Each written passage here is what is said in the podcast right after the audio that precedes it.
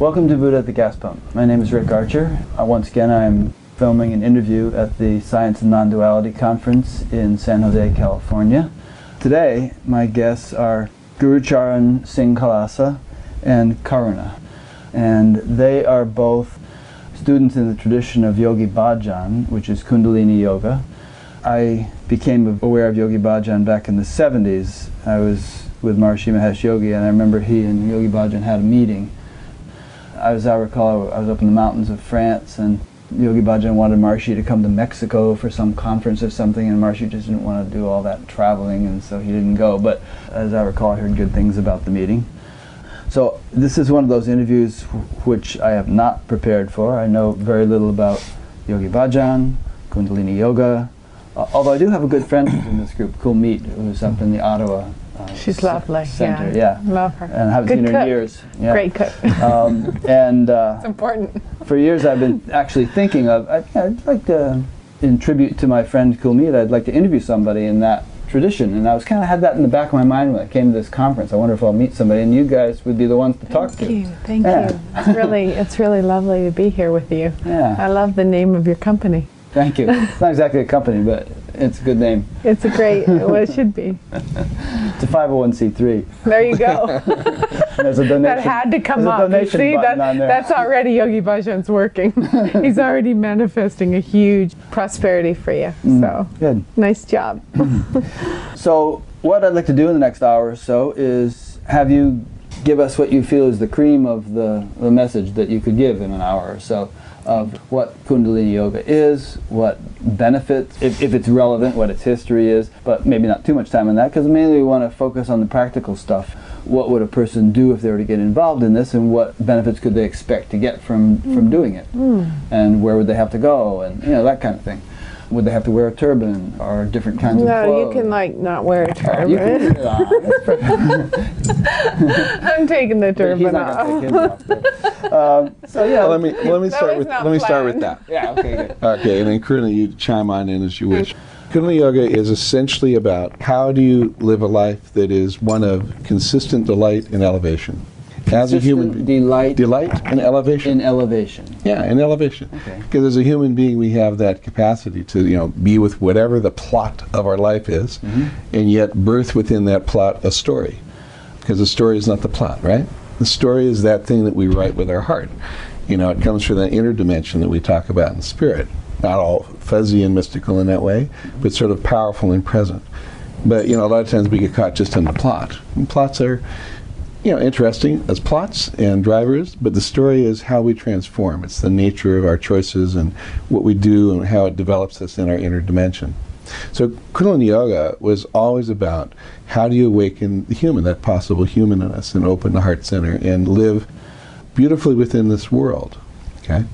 Now, traditionally, let's say there when, when I got interested in it anyway, this is old guy talk. You know, this is back before internets, and half the journey was finding the bookstore and the dustiest book, and then learning to translate into Sanskrit, you know, that kind of thing. Now you can get it on your watch or something, right? Yeah. But along with that, there was a lot of uh, veiledness around this thing that I always heard about, Kundalini.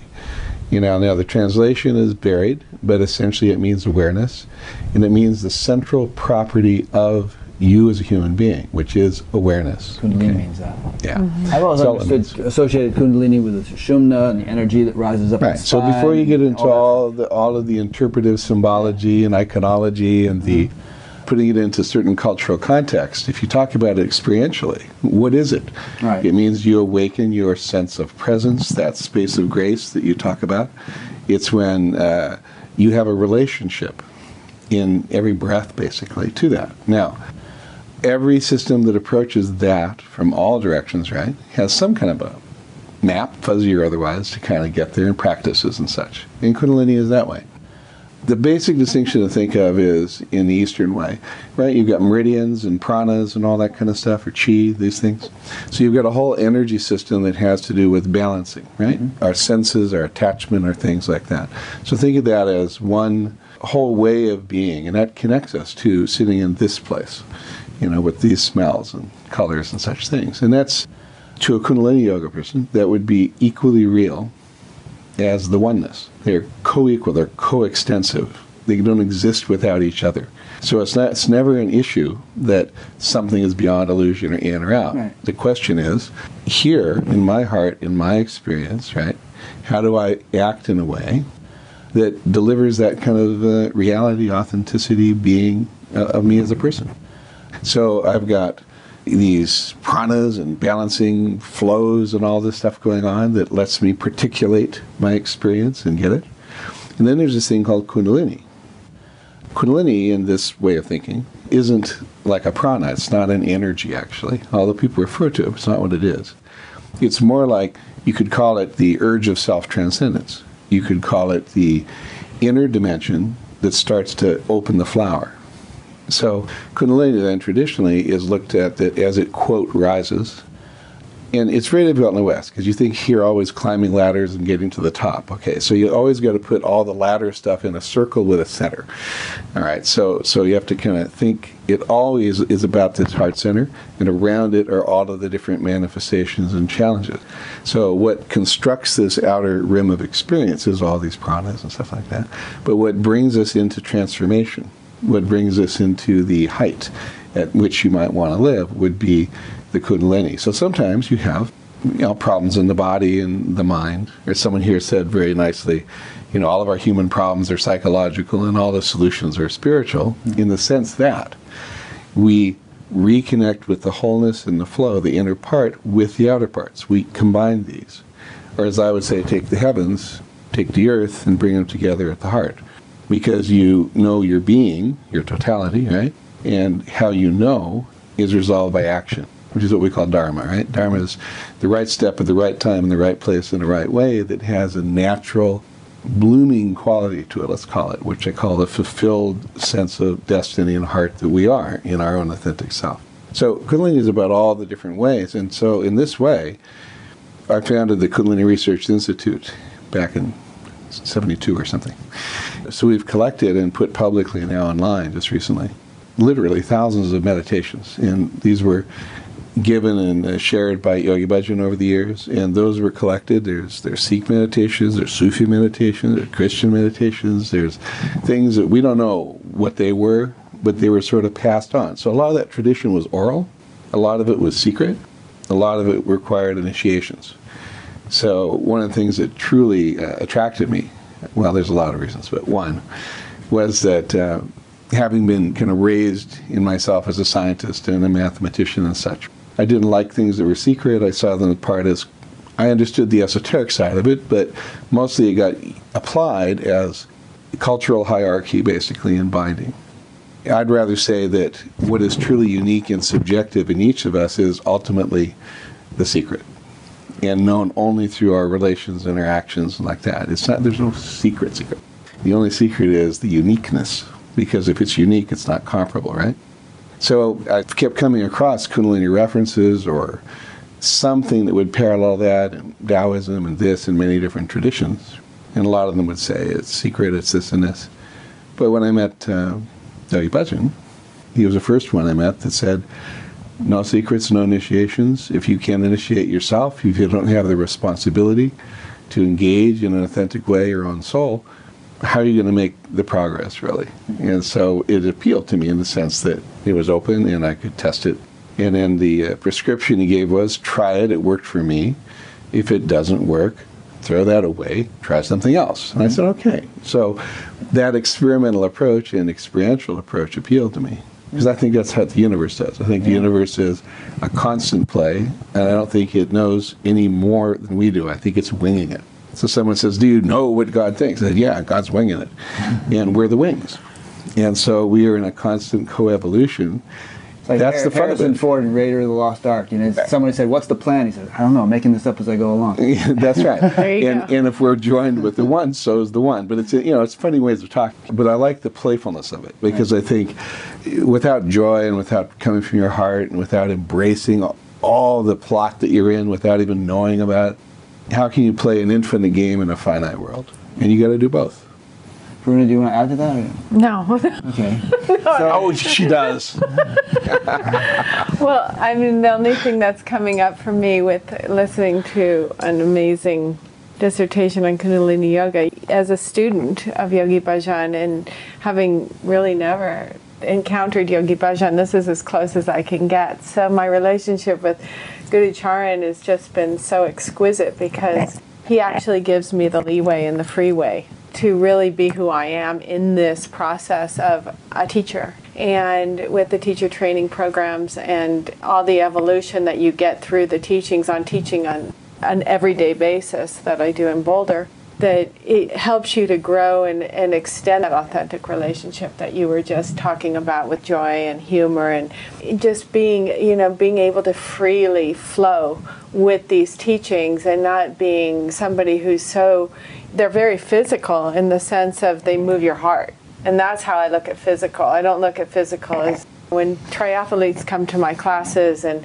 long distance runners and they're winning their races with the mantra of Satnam, Satnam, Satnam instead of, oh my God, I can't do this. When I heard somebody in class say, today I can't do it, I was like, ow! I was like, no, you can, you can. You have grit, you have passion, you have compassion. And it's that movement that this yoga gives you that looks so wild. But it's yet so incredibly devotional. It's bhakti, shakti, and rag. The yoga is wild? the Raj of this yoga. Yeah, this mm. yoga, this yoga, the Kundalini yoga is such a Raj yoga. It's a royal yoga. It wants you to become as enlightened, if you want to use these terms that we're using so much around here, or as awakened or awake in the sense of awareness of just how are we communicating with each other. Okay, so let's say that somebody wants to check this out and they come to your center or your class or whatever what specifically are they going to learn and what are they going to take away in terms of a daily practice? Well, we, we start with poke, provoke, confront, and elevate. That's a rule. That is a really, well, to poke, okay, so you start with a practice. And you poke. You start to poke those little things that don't feel so cozy in you anymore. You, you poke your own You, things. poke your own things. So with How the teachings of Yogi Bhajan, well, you tune in, and that could be a poke right there, just going Om Namo Gurudev Namo. What is that? And that pokes something in you that asks a question that provokes something in you mm-hmm. to confront something in you to even ask why am i even confronted by this? Why can't i just be in the experience which is the elevation ultimately that you'll get by the end of the class? So someone you might get a mantra om namo gurudev gurudev namo. Gurudev namo. So you might get a mantra you might get, a mantra. You might get a sound current that you're not used to in a class. So we really look at the things that loud, you're used your to. your eyes closed or you yeah you tune in. So if we were to rub the palms together at the the heart. This balances the right and left hemisphere of the brain. It does, okay? okay. So all of a sudden, and I say this to my brother who's an NFL football coach to tell his quarterback, like, mm-hmm. tell him to do this because this will balance the right and left hemisphere mm-hmm. of the brain, and when he goes for the goal, he'll hit it. Mm-hmm. Because he's balanced, so it's fun. It's fun just to use the technology. Time? No, just half a second. You actually don't even need to do it. You could actually just right. put the prayer mudra together Put the thumbs into the thymus gland, turn the palms up, sit with your sit bones grounded, elevate from your crown chakra, and just feel that is a different frequency hmm. already in but you. If it's not too simplistic to ask, give us an overview. I mean, what is the whole scenario here that people are going to discover, and you know, what sort of without going into great elaboration yeah. on specific things, what are they going to be doing? What are they going right. to learn? What are they going to take home and do every sure. morning? Or in a in a typical class, you'll come and do an hour class. Okay, let's say, mm-hmm. and so you do something to tune in so that you're present. And then there's probably some talk or something to give some topic, right? Mm-hmm. And then you engage in what we call a kriya. And the kriya is a sequence of actions mm-hmm. that leads to sort of predictable realms of exploration of yourself. Now that include physical exercise, like yoga, like yoga, yoga, asanas, postures, okay. breathing.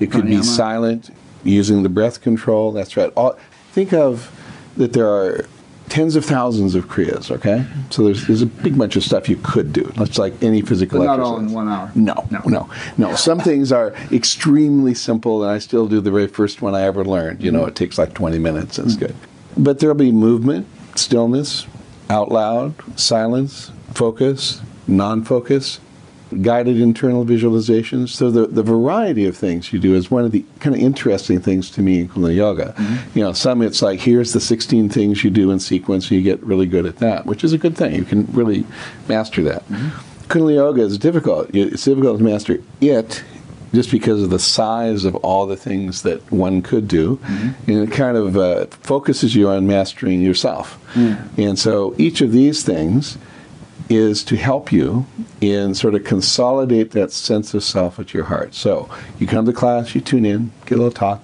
you go through some kind of a Kriya process, which usually involves meditation, either during the process or at the end. And the meditations, depending on the class and the purpose, might be anywhere from three minutes uh, in advanced classes, half an hour, like that. Uh, 11 minutes to a half hour is very typical in these classes. And meditation and the physical movements and all this are completely integrated. They're not thought of as separate in that way. And then you consolidate and you close the class and you have some food and you have a little sangha and enjoy. Hmm. Now, out of all that, you'll have some experience, hmm. some elevation in yourself that you can find applications as you go into the world because what you're taking is not a big bunch of stuff to do but an alignment of yourself with whatever your plot is as i was saying right? That's that's what you're doing. It's like a tune up now one more little kick on that. When i said kriya this kind of odd word kriya it's a nice origin word. So kri is like action. Ya is infinity. Hmm. It means being. Kriya means an action done with excellence in the presence and integration with the all. So it has the connotation of fulfillment and spontaneity. It has the connotation of rightness of the moment and kind of a flowering of the potential that was right there without effort. So then now you take the person, now this is the big picture. You and I walk in and we got wounds, you know, we do. They're good wounds, you know, they're wounds that make us think, right? Precious pearls of pain, as we call them, right? Yes, we have those. That's why we have a good plot. And what good is a big drama with no villains, and no challenges? I mean, we all get bored and go home. So we all have some fantastic drama or war we're coming from. Now, in that, we don't always use our, our best responses. We, we're automatic, we're impulsive, we have a lot of things. So we pattern our body, we pattern our soma, we pattern our thoughts, we pattern our beliefs in order to cope with our own experience of ourselves and the plots and the families and the cultures and everything else we find ourselves in.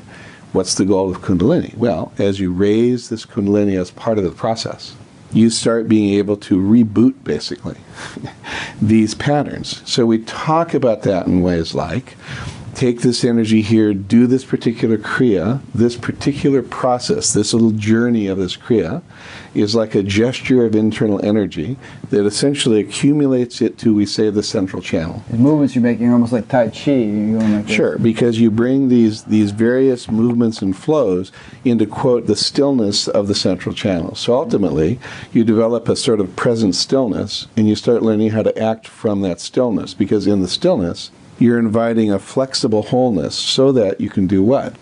Notice what is. Where am I? That's What's happening? right. What ha- and so we have a state. There's an old word for it. I, I kind of like this word. It's in the Sikh tradition. They call it Ang Sang Vaheguru. it's just uh, fun to say it, you know, whatever it means, right? Like so So you say Ang, it means like a part, an atom, a, a living consciousness unit. Ang, right? a part. Ang, Sang, all of them like Sangat. Ang Sang, when your 30 trillion cells, unsung, all come together in a resonance, and wow, the ecstatic, inexplicable moment is present. Wow, hey, right here, now. Wah, hey, not wah somewhere. It's not wah somewhere else, but wah, hey. Guru. Guru is now in the presence of transformative wisdom. Hmm. So Guru, right? Darkness goes to light. Gu hmm. and Guru. Guru means a technology, technique, or procedure. So awakening the Guru through the stillness is to allow yourself to understand your own knowledge and bring out of that wisdom of how to act from the heart. So that's what it's all about. But what it's not about is really getting a philosophy. It's more about gaining a capacity of sensitivity, a sentience in your body, and a clarity in your mind, and a kind of embrace of wholeness in your heart. Yeah. Those are the three goals. And it just happens emphasis. Absolutely. Yeah. Yeah. absolutely. And and I think that's one of the things that attracted me. It's experience and test.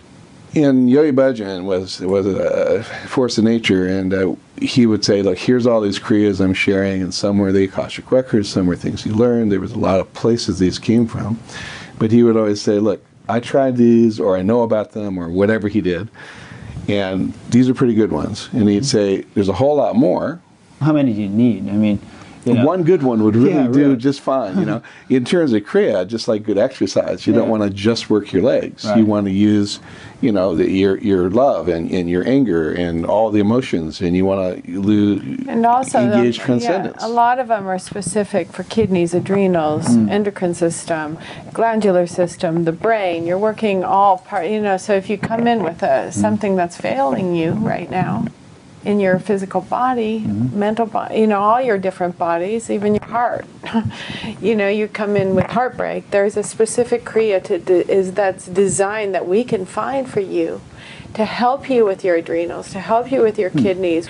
The whole system is covered in each kriya, so each kriya is designed around a different part of your body, actually. Hmm. And it is up to the teacher to really read that before the class, to understand that before the class, because there is over 4,000 kriyas we can choose from. So think about it. If you're going into an hour or a 90 minute class, you have to be ready to deliver something to that class. how in the world do you keep track of 4,000 kriyas? Well, Books. You, yeah, we have a lot. Of, a lot So like a- manuals, Online. lot Like a doctor books. who might have a pharmacopoeia Yeah. he can Yeah, yeah, refer yeah. to. You go and you figure, oh, this person has that. Let, let Sure. me check Yeah, the and book. it's and of course it's very intuitive. So that you know you're really it's very intuitive for the teacher to bring in the right kriya and to really and sometimes it has to be switched up because the class could be all of a sudden you know 80 and over and you're not going to do you know awakening the 10 bodies in an eight you know mm-hmm. you're not going to throw them into breath of fire on in stretch pose or This is what, what- what do you have, if you have 30 people in the class and they range in age from 15 to 80? Do you, A you, lot of you somehow you this happens, customize yeah. it for each person?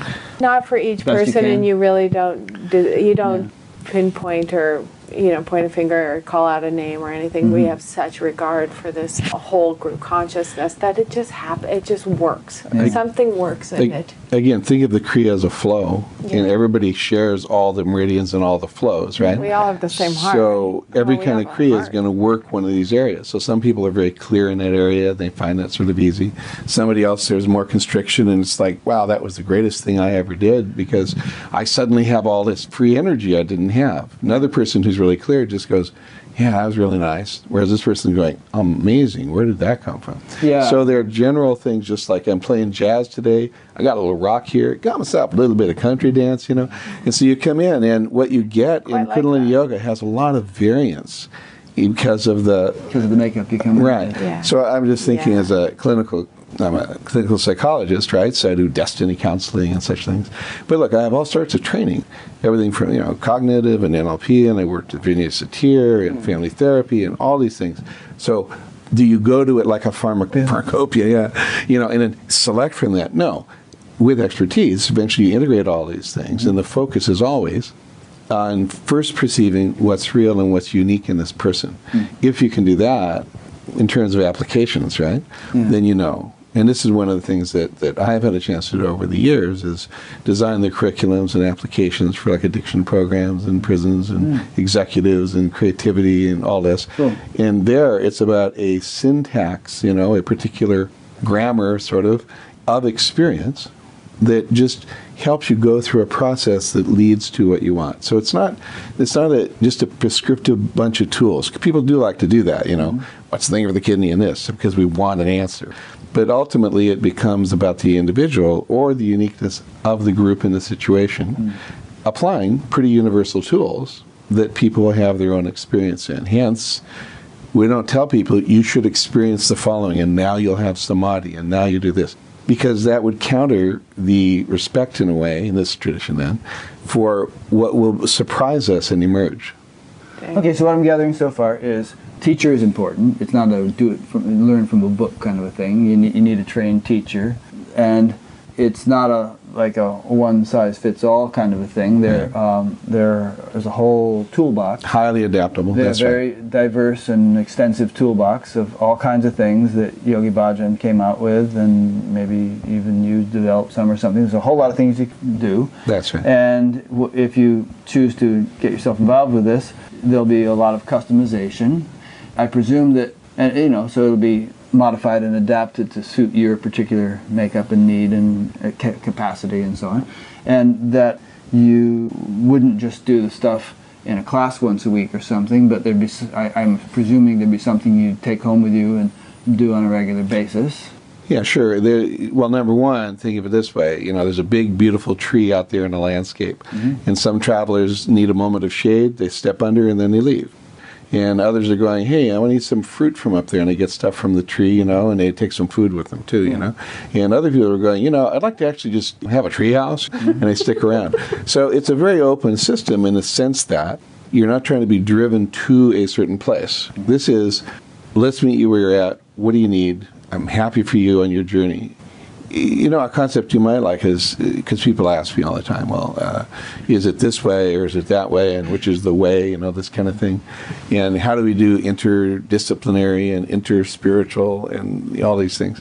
And I like to say, look, there's one way. No, there's one way. And whatever you're going to call that way, it's got lots of twists, like going up a mountain. And so, in some part of it, it looks dark, and other it looks, you know, light, and other there's a water, and the other it's a clearing. But it's all just one path of the fulfillment in relationship with your whole being to your particular situation. And it's that elegance of, of being, it's that brilliance of mind that engages that is what you're after. So, sure, there's tons of different maps and all that, but it's not the issue. And so that's why I come back to saying an experiential base is important.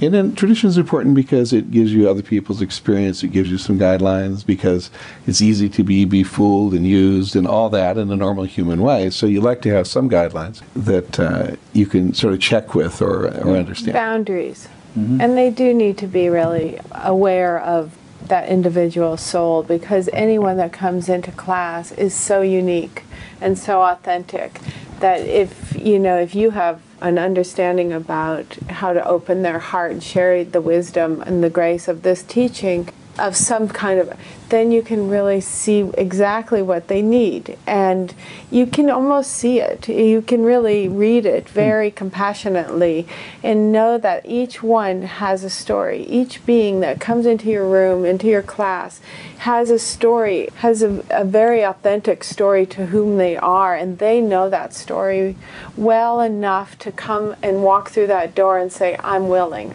and that's all we really ask is that we can open the door. We never close the door on anyone. We, Yogi Bhajan never turned his back on anybody. He was always willing to listen to the story. And that's really important for people to understand that, you know, we don't have rules that say you can't come in or I hmm. always have, you know, a chair there, a cushion there. You can stand up, you can do it, you can stand on your head the whole time, you can meditate the whole time. I don't just get the energy of the room, get the sound current because we use so much amazing sound current and sound current being incredible. We have incredible musicians. The first thing that drew me to Kundalini Yoga was the music. You know, I was taken to Yogi Bhajan Samadhi. I didn't ever even meet him, and I was the first one there at his Samadhi at his funeral. I was the first one there. I had no idea what I was even doing there. I didn't take the left turn into the right place, so I took the right and went straight to Espanola hmm. from Vail and landed there. And the musicians were setting up, and once they set up, I was elevated into like my heart just opened up. I didn't even know who I was there for. Hmm. I knew I was suddenly something was happening in me. So that's what we really get into class is that shift. There's something that happens with the energy that shifts outside of any other type because I've taught, you know, hatha for 20 years prior to becoming a kundalini yoga teacher. I never ever experienced that shift. There was a high from maybe sweating too much, or, but then there was this low in 20, 20 minutes. I was like, oh my God, I'm angry again. But with yoga, with this yoga, it stays with you. Yes, one of the points I was going to bring up is that I would hope that there would be a cumulative effect as there should be with any good spiritual There practice, is. and that the longer you stick with it, the more it'll accumulate. Sure. Yeah, and, and like you were saying, with the tree analogy, right, the tree Mm-hmm. metaphor, uh, sure, we, we always give people practices if they'd like to do things outside of class. So a lot of people just come to a class and go. Mm. Yeah. But then if you develop, like anyone, a personal practice, uh, a time where you're still in the morning, get up and take your cold shower, that's one of our favorites, Mm-hmm. and then do some exercise and then do some meditation. And really intentionally be present with what is that important thing in your purpose and heart for the day. So there's a practice, and then we usually we do a morning practice. Hmm. But if you said, "Well, could you do it in the evening?" Okay, you know. Well, is the morning special? Well, yeah, traditionally it is. You know, it's quiet. It's before the day has started. Hmm. Uh, everybody's prepping up. You know, it's not a bad time to go in there before the noise starts. Good idea. Oh, and there's mystical reasons and energetic reasons, but again, think of these things as enduring records of practices that have worked for a lot of folks. That's Did I the just hear you say you advocate cold showers? I love cold showers, don't you? I went through a phase for several years. Cold showers, I was, I was like into it. And uh, I'm going to tell you a funny story. It's a little diversion here, but I was in Switzerland and living in this And that's cold. I was in the cold showers. anyway, but they were working on the plumbing of Maharishi's rooms upstairs or something. We didn't have hot water anyway if we wanted it. So I'd go in the bathroom in the morning in, in Switzerland and I'd start filling up. There wasn't a shower, it was a tub. And I'm sitting there on the toilet waiting while the tub fills, and the window's broken and snow's blowing in. and I'm looking at that water, and it's kind of blue. It's so cold, you know. And then, gotta do it. Get in there, and you'd be cold the rest of the morning. Really? Well, you Because know- actually, the theory behind a cold shower is you're warm. Well, right, if your when room's you come also out. cold, it takes a while to. But Switzerland No, it's a good like that, example, yeah. though, technique and purpose, right? Yeah. So the idea is to stimulate your skin and to use cold or whatever to sort of wake up and be fully present to your practice. That's Yeah. all. So that's a nice, quick way in, It's- in average very- climates. In average climates. yeah. And so people, uh, since that was a bit of a, jo- a facetious kind of little story, but this is not necessarily a austere thing, is it?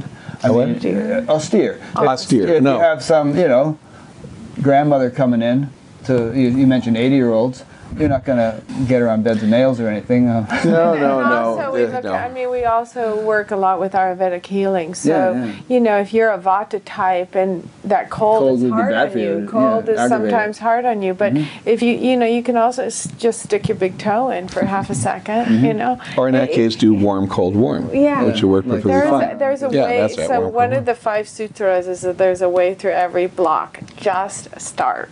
You know, That's just start. Mm-hmm. You got to start somewhere. You know, one thing is, in the tree analogy, I kind of like that I, I kind of stayed and built a house or something. You so not everyone's going to do that, right? Right. My particular karma and interest was to do all this stuff for my life, forty years.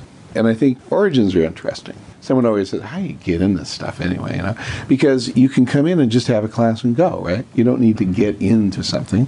You you find out what is in relationship to you and what you're doing for me, it was part of a journey of knowing oneself and growing, and we had lots of connections that led to such long involvement. And I suspect you have some kind of, I haven't heard it, but an origin story of sorts of Oh, yeah. why why you are find yourself not even you know these kind of things. Ultimately, if you do the level that perhaps we've done. It's not really choosing, right? It's a feeling of calling, we call it, or, Yeah. or oh, oh, well, I realized I was always here, but I didn't know it, or Mm-hmm. God, I really don't want to do this, but yep, that my gut says I must. You know, there's there's a different level of relation I in a story similar to. Adyashanti. Did you hear his talk the other night? Remember how he said when he first heard the word enlightenment, he thought, "That's it. That's what I need." I was I was like driving down the post road in Westport, Connecticut, with three friends in the car, and some guy in the back seat was reading um, Ram Dass's book about Timothy Leary's translation of the Tibetan Book of the Dead, and they started talking about enlightenment. I thought, "That's it. That's why we're here. Yeah. Got to kind- do that." Yeah, kinda, kinda. Yeah. It's that direct relationship to the higher source, and you know, many, so many people say in these conferences, you know, I'm trying to get there, and actually, we're there. There, We're actually we do exist there, but we like to drop down into becoming very lazy in a way, and and yeah, it makes it. You have to make an effort. sure. And it is effortless. We talked about this, Gurucharan and I. He whispered in my ear, you know, it's effortless. And I was like, Why restraining or something? No, we were talking about because they were talking about trying to find consciousness, the the intimacy or the relationship with consciousness, and mm-hmm. it's or no infinity, and actually infinity and intimacy, hmm. the intimacy of understanding infinity. Remember we were talking about that whole Yeah. waking awaking place. There's no words to describe infinity. Where you know, how do you describe infinity? How do you how, how I can't even say it. How do you I like to say you become intimate with the infinite, That's and, what he and said. in that relationship, then you show up unprepared, which means you're perfectly prepared. Because how would you prepare for this anyway? But it's that sense because life is exactly that way. If you Yeah. think you're prepared and you know all that, you've already constrained it in a certain way. So you have the knowledge. You know, you know the map of France or whatever. You know, but then when you get there, that's a different thing. So it's always this balance, I think, of Yeah. the, what I call finite and infinite games, and then having the creative game of the heart. Simply put, that's the game. When I started the stuff, right, mm-hmm. just a few like personal history, I guess I don't know. How do you summarize a history quickly? Uh, as a kid, I wanted to know, basically, and I had these two modes of knowing. Okay, which is I'm asking questions and doing this. I had a grandmother who was uh, Russian grandmother. She had survived the various things you survive in Russia and getting out of there. You know, this side's killed, that side. But we had white and red Russians. They both killed each other. So all right. So she got out and went through Canada and decided to go up there on the farm and uh, a huge farm. And uh, she put me on her knee one time. She says, she says, my Zolokov, my gold, my precious. Never trust a priest.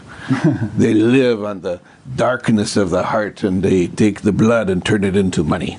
That's what she told me. so I'm this little kid, and she's telling me because she had a certain experiences apparently in uh, her life, you know.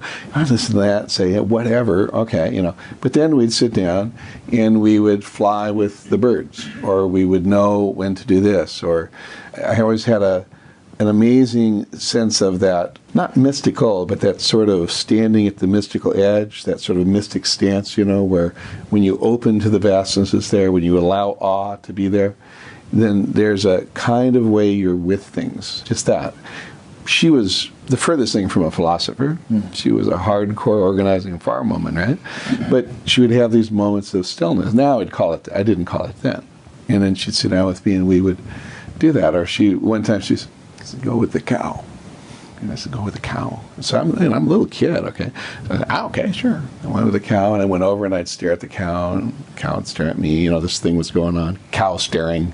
It's probably similar. I have a new school, you know, We cow. Iowa all the time. Okay, well in Iowa, you know, cow staring school. So I was I was in, I was initiated into the cow staring school by my grandmother, right? But I noticed that it was so easy to just merge. To, I wasn't thinking merge, Ah. but that's what happened. I would simply merge, and the cow and I, I don't know, no one was pushing, but it would respond. So I could go like this to the cow, and the, the cow's head would go around, mm-hmm. and I go this, and the cow would stop like this. Mm-hmm. So later, you know, this is a funny story. I was in uh, Rishikesh, right? Mm-hmm. And so I was, you know, it's like all advertising. You get computer programming and or gurus. You can pick your avenue there.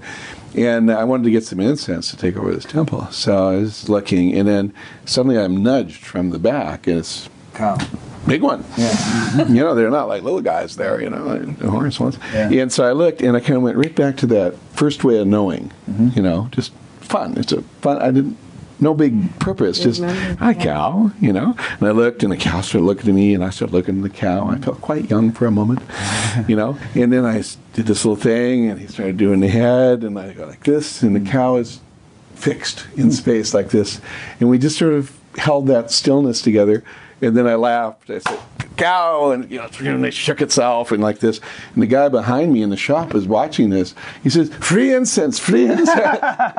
so the cow gave me free incense. You know, that's how I look at it. It was a bene- cow benefit, you know, Yeah. from my initiation in cow staring, right? But They have the snake charmers with the cobras, and then they have cow uh, charmers. That's right. And so, You're a cow charmer. but it was a kind of, of openness to just experience, you know, Yeah. in these funny nature ways. So I was always a nature boy in that way, Cool. right? But, And then- yeah, but that brings me to thinking about you know how I'm working with the children now. And at, how old was that when you were with the cow? Five. Yeah, about Yeah. that. Because you know when the five year olds come to my class, I have five through fourteen year olds. They're mm-hmm. coming to class, and I put them deliberately together because the five year olds are like that inquisitive, inventive, remember every, remind me of everything I said about from the class before. They actually start teaching the class at five. And that's the memory that they were we were trying to figure out in these lectures about where does it start from? Where do those memories come in? That are relived through your adult life that are remembered you know way back when you were a kid and on that farm having a relationship with that cow for a half a second relived when he's in his 50s now uh, you know in rishikesh india. Where is that journey gone? Where is that remembrance come from originally and where is it reminded to us later on in life? And it is really in our spiritual practice that we can remember these things because we're so silent. We become so one with ourselves. We get to know ourselves again as when we were a child. And in that innocence of remembering, that brings so much joy to our cells, meridians, our nadis. Our brain like awakens to creative consciousness within and around us, and we become one again. Mm. We become so happy again. And this, Yogi Bhajan said, happiness is your birthright. Mm-hmm. And to come back home each day, can you imagine if you sat still each day and found that stillness? What would actually arise from not living in the past, but from the now, uh, the mm-hmm. presence of your being now, and what you what you're going to expand into, yeah. and that's the fun of it, and mm-hmm. that's the joy, and there's so much humor in that. You know, to finish the farm analogy, right? I also no animals were harmed harmed in this. I'll tell the whoever cares, right? But this is the fun, farm fun, right? Mm-hmm. So I would go out and you put a log and then you put another beam and then you take the chickens and you move them around and put their head in. You hypnotize the, ch- the chickens. Mm-hmm. Then you put them on the end and then you're a little kid, right? Mm-hmm. And then you do it and you launch the chicken so the chicken goes up in the air because it's there, and it wakes up in midair and starts flying. Yeah, of course. Yeah, that's what they do.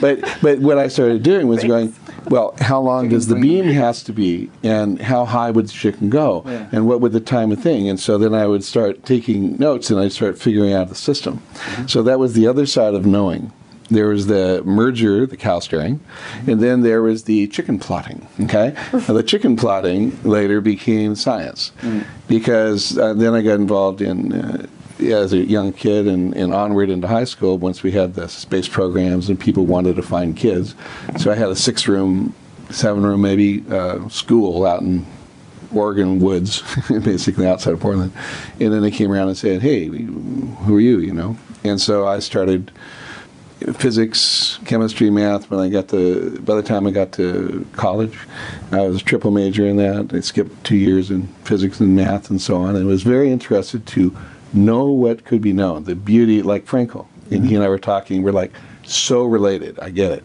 because you go to a certain level of beauty, of aesthetic pattern that's that just strikes you like a big flower in the world. Everywhere you look, you see these amazing, colorful, engaging, poetic flowerings of existence, and you can mathematize it. You know, so I was fully into that, and so my early idols in that time. Although I still was cow it was you know Eddington and Einstein and this and you know all the great mathematicians. The German, I so I studied German, read the German texts, and so then I was in Westinghouse. I got scholarships, blah blah blah. You know, so I became very heady and very fascinated in my own kind of aesthetic way with all of this. Okay, now here I am with two ways of knowing. And the more I get into the science, and I went to Harvey Mudd, which is a top two engineering schools, right? So it was like from here you go to nuclear science or something. Uh, but you know, I sort of have a beard, and I was vegetarian. There were no Sikhs then. There was no Kundalini yoga then, right? But people would, when I talked to me through the grid in the door to make sure their security clearance wasn't lowered, you know, by talking to me. So it was that period of time, right? But I was fully engaged in this, the pursuit of what? Some kind of knowledge and cow as well. And so I always had the two sides. So I had many artist friends and artist colonies, and I always had these two sides going on, two ways of knowing, you might say. But I got to a certain point, and this brings us to Yogi Bhajan, I got to a certain point where, uh, without describing the details, it was one of those mystical moments we tend to get in our life. And I was alone, two in the morning, and so on and so forth. And uh, finding a little bit of green in LA, was at the time. And it just hit me in that way that is not arguable. That said, oh, I forgot one thing in my equation, mathematician. People must be in the equation or my whole system doesn't work. And it's sort of like, you know, you see those funny diagrams where the, the woman's, uh, they, they have the diagrams that, oh, I forgot to have my child, you know, because I got too Oh, old. she left her child on the bus. Yeah, or something like that. Yeah. Well, it's sort of like, well, I always love people. I've totally been about people, and, and I was always cow staring and people staring too. And then suddenly I realized I can't know a certain aspect. And I could see that in the people I was with, because I was with some of the most brilliant people you can imagine. And they had drug problems, they had this, they had their lives still were messes, they had they still had brilliance, but there was a missing kind of core.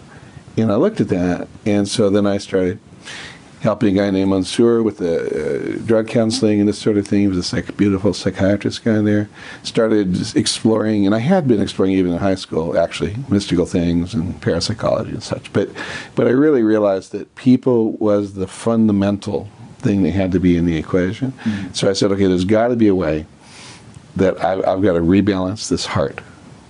Now, I had no teachers or, well, that I would identify anyway, you know, maybe my grandmother a few beetles I've saw watch on the ground. Anyway, a few things, a lot of reading, and then I just started meditating more and doing whatever I could find at that time. I studied a lot of stuff, and this Kundalini stuff kept coming up, and I kept thinking, I really like there's something here. I can tell there's something here I need to do. So then, the beginning of the story we were telling was uh, you start having these dreams. And so for like three months, I would have this recurring dream. And every time it would come up and it would say, this date. So I'd literally see it like a date, like a ticker mm. tape date sort of thing. Not a very nice dream. And I would get more and more in argument with that dream. I did not want to have this dream. I was ticked off because it looked to me like what I'd seen around me in the 60s.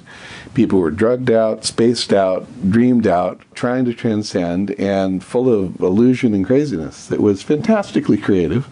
But sort of from a scientific point of view, whoa, where are you going to go with that? You know, really? Is that going to get you that? You to really depend on some other new thing? So uh, to me, this was like, as a kid, I mean, you'd see auras and lights, and so I was aware of those realms. But I was also aware of how attached people get to those sensations as if they're solutions to something, which I don't agree. So here I found myself having the sensation that I didn't want to agree to, you see. So it was called a, an upset, stage one, right? Upset. So that day came two months later, and I said, That's it. I was working on a Sloan Foundation grant for engineers to give them experience of who they build stuff for. I said, I'll lock myself in the room, which I did. I'm not doing nothing. Because, you know, that thing was telling me to stay. So three times people knocked on the door and asked stuff about meditation because I was doing it. The third guy who came handed me a little, yeah, so this brochure, you know. So I looked, and there was a little teeny ad about this big that says Kundalini Yoga. I went, oh, yeah, sure. Nobody's teaching Kundalini. And in those days, nobody did. No one called it that. And so I looked, I said, really? And I said, Yogi Bhajan. And this is when he first arrived. He was in uh, LA. So I called up. Yeah. Yeah, it's not like I said, "Oh, this is the day for this." It's just that there it was, and I hadn't actually associated it. I said, "Oh, okay." So I called up. I said, "Yeah, hi. Uh, is this?" Uh, you know, someone answered and goes, "Satnamji," and I, saw you know visions of bean sprouts and long flowing dresses, and I said, "I don't know, through Southern California for me, you know, uh, engineer. I don't know." And I said, "Okay, okay. Look, uh, what's the initiation?" He said, "Oh, there's none." I said, "No, okay. So after you do it for a while, what's the initiation?" You know how you do hand a flower first, then you. No, it's totally open. Really, anybody come? Yeah, really. And it's Kundalini. Sure it's it's Kundalini? Da, da, da. We had a discussion. I said, "Oh, that's incredible." Okay, so where is he? Well, today he's not here. He's in Claremont College. That's where I was. Hmm, Are you there? Yeah, Harvey Mudd Cool. College. Yeah, and uh, and then I said, "Oh, uh, what? Well, he's giving a lecture in a half hour." Oh, where? Well, out my window. Oh, okay, thanks. So I went to the class. How could I not? So then I went, and it was a fantastic class. Uh, most of you couldn't understand him. He was fresh off the boat, as it were, and so he uh, and he was like a drill sergeant because he had military training, and so his classes were like. Yeah, drop the left leg, and you go, left, no, the other leg. You know, you're trying to understand the accent and all this. And he was like, I had never had a class like that. I mean, usually it's like, you know, supposed to have these Hittleman postures or something. No way. This was like tsunami time, guys.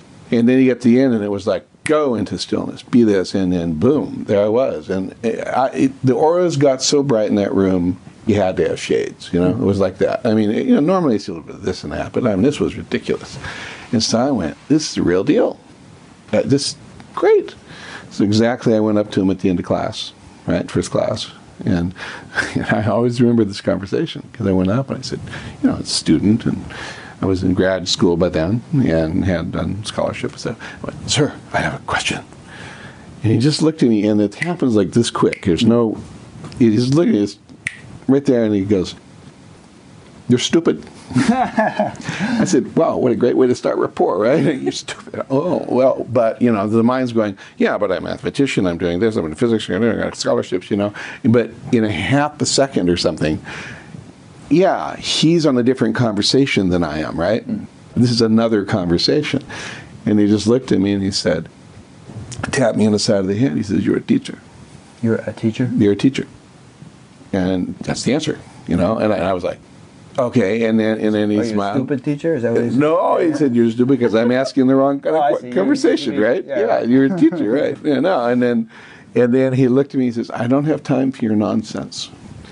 It's smoggy, and it was really smoggy in those Right. days. I came all this way to see you. Oh. I'm like, who the hell am I? You know? And he says, "Are you with me or not?" But he didn't uh, beat around the bush, did he? You know, and I had no idea what he's talking about. You know, show me the contract. What's what is this? A short-term loan or what is it? What do you mean? Am I with you? You know, I mean, really. And then I got that look in his eyes that it's sort of an amused, clever, entertained, zeroing look. That's how I explain it. You know, and so you kind of look, and I realized it was the same thing as that stupid look he gave me. You know, hmm. because he just said, "Are you with me or not?" And I remember very explicitly, I stopped, he, or he stopped me, I guess, and my breath went zero, and I looked at him in the way that you kind of remove your concepts a bit, you know, like, Psh. and I just had this whole body, every cell recognition, and I went, "You're my teacher," and I said, "Yes," and it was exactly the kind of yes you say. When I met my wife, 43 years now together, I met her one day. She moved in a day and a half later, and we've been 43 years. And it was, this is it, and it is. And of course, you work on it every day, you know. But it, it's it. It's there's no question. There's not a assessment of plus and minus. Right. And exactly with him, he took me in the very first meeting beyond plus and minus. Nice. And so then he laughed. He started laughing. He had a great laugh. Took me down to the cafeteria and said, "Come on, I'm going to read you the rules." And he sat down and he started, and we had a long conversation, and it was very, very funny. And then when he left, he had a Shakti who was the very one of first, his very first student was driving him, and uh, you know he waved goodbye. So he's driving out, and and suddenly the car stops, and you see a big finger, and he loved to do this kind of thing, you know. So run down, sir, you know, and he brings down a thing. He says, "Do you remember that class?" I said, "Every moment of it, sir." He says, "You teach that tomorrow." Wow. start teaching. And uh, then he started to leave, and then he stopped again. You know, so I'm going here, and I, you know, and he's probably having fun. You know, just go further. Let's see if he'll run. You know, he he's playful, right? But I didn't know. I'm just being very serious. So I run up to the again, like, oh my God, what happened? You know, and he says, if you don't see me again until you die, this is enough. Wow. And then he left. Kind of dramatic. It was, wasn't it? Yeah. So then I went back to that sort of dream thing. I went, okay, I get it. And so that began a long relationship. That was 1969. And uh, the very beginning of it, I was already running. So I started running an ashram. I started ashrams, communities, all the long story after that. But that was the origins coming from what? I want to know. I like to understand. Mm. I don't want to put humans into the equation. Mm. Well, to do that, I, I took a little 40 year journey here Yeah. to, to clear out the insides, like we've been talking about, get rid of the blocks, be a counselor of destiny and opening these things for people because I believe that that's important Cool. to have a life like that. Very nice. And so now I'm doing consciousness and science and mm-hmm. the mathematics of consciousness and working with my team at Chapman University, Jeff Tollaksen, and mm-hmm. Yakir Aharonov and others. And uh, now that's what I want to dedicate myself to, uh, doing as good a clinical practice as I can, but now taking the teaching, because I've established the school, that's going, that's global. Now the question is, can we now do some of this modeling that takes those two types of knowledge and finds uh, some kind of bridge that's not, as Frankel said in his lecture, he says, well, you finally know the temptation is that your math and all that elegance could somehow capture all this transcendence, which of course it can't. So I'm interested in what I would call the emergent boundary between the oneness that is what we are and the parts through which we express. And the manner of that arising does have structure. And that is where this one type of knowledge meets the other. But you can't even ask the question of how to approach that boundary unless your heart is open, unless you're present, unless you're already, you're not seeking anything. You know, you already have that. Mm-hmm. Because then your intuition can give you forms that give you one of many, many ways of doing it. Hmm. So that's that's an origin story that Yeah. kind of, I don't know, might be what you like. Might be interesting. I kind of need to keep this to about an hour because there's something I have to get to. And so, what I'd like to ask at this point is that if people are interested in finding out more about this, what do they do? Uh, uh, is there a website? Are there centers all over the place or here, there? Um, how do they connect with you guys uh, in order to learn more? So as far as Kundalini Yoga, there's a lot of websites that list Kundalini Yoga teachers. It currently has a website, which I have is a website which is www.lightonkundalini.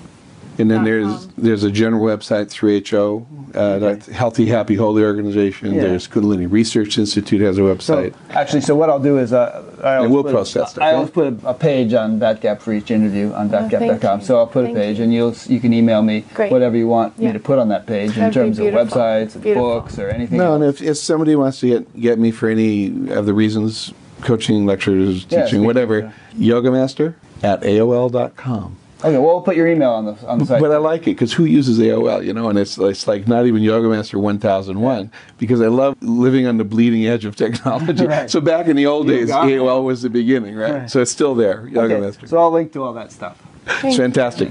Okay, thank you very much. Thank you for your time. it. Yeah. So appreciate So this concludes another interview. I think I'm going to do at least one more while I'm still here with Unmani. Not that people are necessarily looking at all these in order, but if you're familiar with this show, I don't need to tell you all the details, but if you're not, this is an ongoing series. And if you go to batgap.com, B A T G A P, and just explore the menus, you'll find out what it's all about. There, at this time, there are well over there are over 250 interviews to uh, listen to or look into, and we have them categorized in various ways. So there'll be a category for Kundalini Yoga now, yes, and um, then uh, you know if you'd like to be notified of future interviews or notified whenever an interview is posted, there's a place to do that. There's a donation button. There's a place to sign up for the audio podcast if you don't want to just watch the video. Fantastic. So go to batgap.com, check it all out.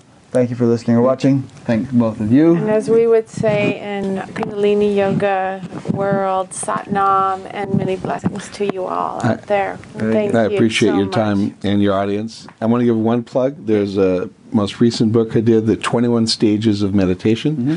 which is a really lovely book, frankly. And I mean, Beautiful. the printing It's and a beautiful thing. And we're doing those kind of courses around the world. I'm on my way to Europe. So that's, Mm-hmm. if you really want a good hit, get that one, The 21 Stages. That'll give you a whole lot about the on system. Amazon or something? You can get it off Amazon. Yeah, so I'll link to it from- 21 from Stages of Meditation. From the Batgap Yeah. page, I'll link to it.